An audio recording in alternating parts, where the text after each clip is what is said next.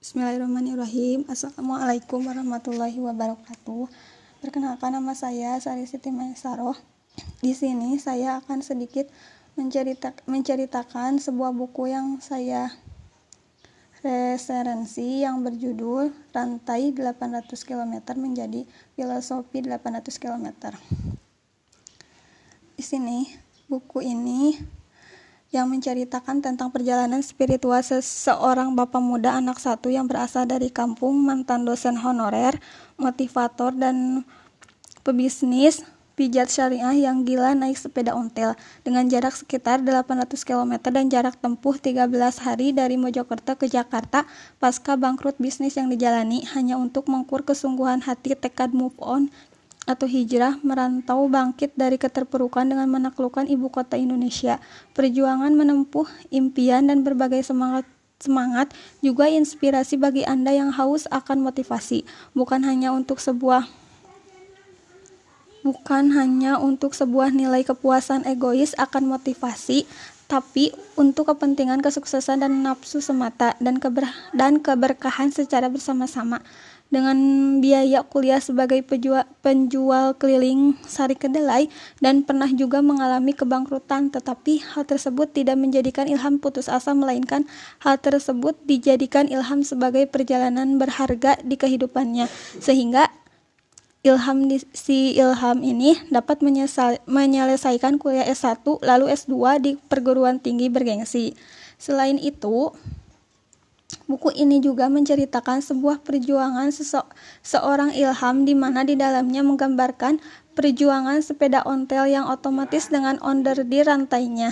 Dengan onder di rantai itulah semua onder deal yang tersusun sebelumnya ikut bekerja bersama, saling berirama dan ada seninya sehingga mampu bergerak mencapai tujuan yang diharapkan yang berada di ujung sana.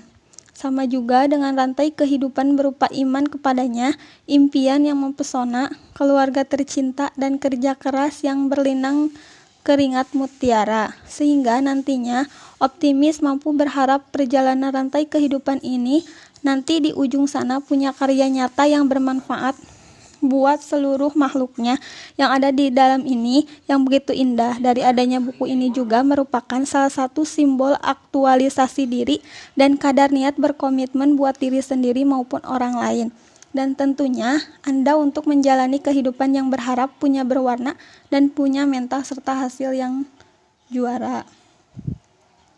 Di sini pun ada Ada konsep intinya, di mana dalam konsep inti itu terdapat beberapa poin. Yang pertama, ada keterbatasan kondisi ekonomi, keterbatasan kondisi, kondisi fisik, dan juga putus asa. Dan juga di dalam buku ini terdapat eh, ayat yang ayat yang berkaitan dengan buku yang saya resensi, yaitu terdapat dalam Quran surat Quran Surat Yusuf ayat delapan puluh tujuh yang artinya, "Hai anak-anakku, pergilah kamu, maka carilah berita tentang Yusuf dan saudaranya, dan jangan kamu berputus asa dari rahmat Allah. Sesungguhnya tiada berputus asa dari rahmat Allah melainkan kaum yang kafir." Nah, tafsir dari ayat tersebut yakni yang demikian adalah karena sikap harap menghendaki seseorang untuk terus berusaha dan bersungguh-sungguh terhadap harapannya. Sedangkan sikap putus asa menghendaki seseorang berat untuk maju dan berlambat-lambatan. Dan hal yang paling patut diharap seorang hamba adalah karunia Allah, insannya, dan rahmatnya. Oleh karena itu, janganlah menyerupai mereka. Selanjutnya, dalam konsep implementasi, maksud implementasi di sini yaitu adalah pelaksanaan atau penerapan. Dengan kata lain, implementasi yaitu sebagai penyedia sarana untuk melaksanakan sesuatu yang menyebabkan dampak terhadap sesuatu yang lain. Nah, salah satunya terdapat dalam buku ini, yaitu di mana buku tersebut menceritakan kisah nyata dan refleksi inspirasi dari Ilham Di sini yang didedikasikan kepada semua. Buku ini mengandung makna bahwa tidak ada kata lelah dan menyerah dalam hidup. Selain itu, kehadiran karya ini memiliki arti sangat signifikan dalam memaknai dan menjalani kehidupan yang sangat berlika-liku. Dalam kehidupan yang lika-liku tersebut membuktikan bahwa semangat ketekunan dan kesabaran menjadikan sentuhan dan kepengasihan. Dengan hal tersebut membuktikan bahwa tidak ada yang tidak mungkin dalam hidup ini.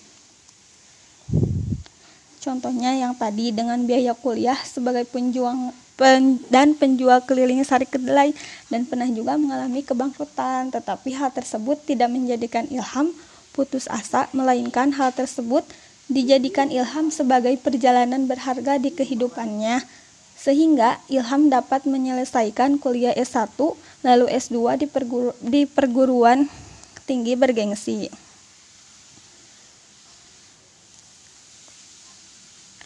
Selanjutnya adapun contoh hasil dari kerja keras Ilham sang juara ini yaitu Ilham berhasil bangkit dari keterpurukan dan menggapai kesuksesannya dengan dapat menempuh jenjang pendidikan yang tinggi yakni S satu sampai dan juga S dua dengan gratis. Selain itu, Ilham juga sukses menjadi penulis buku yang menceritakan lika-liku kehidupannya dan seorang motivator yang diundang di berbagai acara. Nah, selanjutnya untuk kekurangan dari buku ini yaitu eh, kekurangan dalam buku ini adalah dalam tata bahasanya tidak teratur. Terus dan tidak sesuai dengan keindahan kebahasaan atau tidak baku. Oleh sebab itu, maka menimbulkan penafsiran yang berbeda antara penulis dan pembaca, serta tidak setiap individu menyadari adanya potensi yang terdapat dalam dirinya yang seharusnya harus dilatih dan dikembangkan dengan baik.